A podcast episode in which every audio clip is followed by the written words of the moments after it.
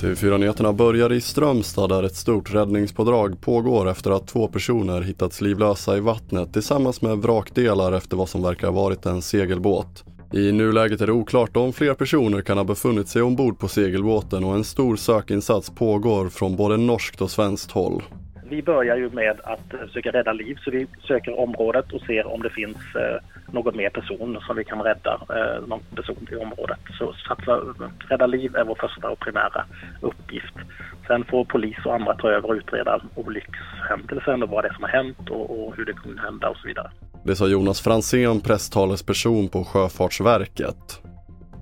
Och vi fortsätter i Skellefteå där pojken som misstänks för mordförsök på en flicka under 15 år nu också misstänks för grov våldtäkt mot barn. Det säger utredningsledare Andreas Nyberg.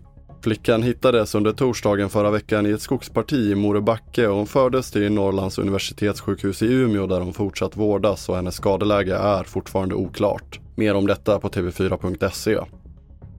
Och vi avslutar med att SJ startar en egen utbildning av lokförare.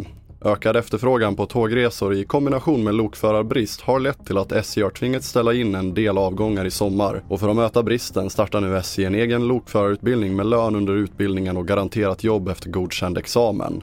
Utbildningen ska starta senast januari 2023.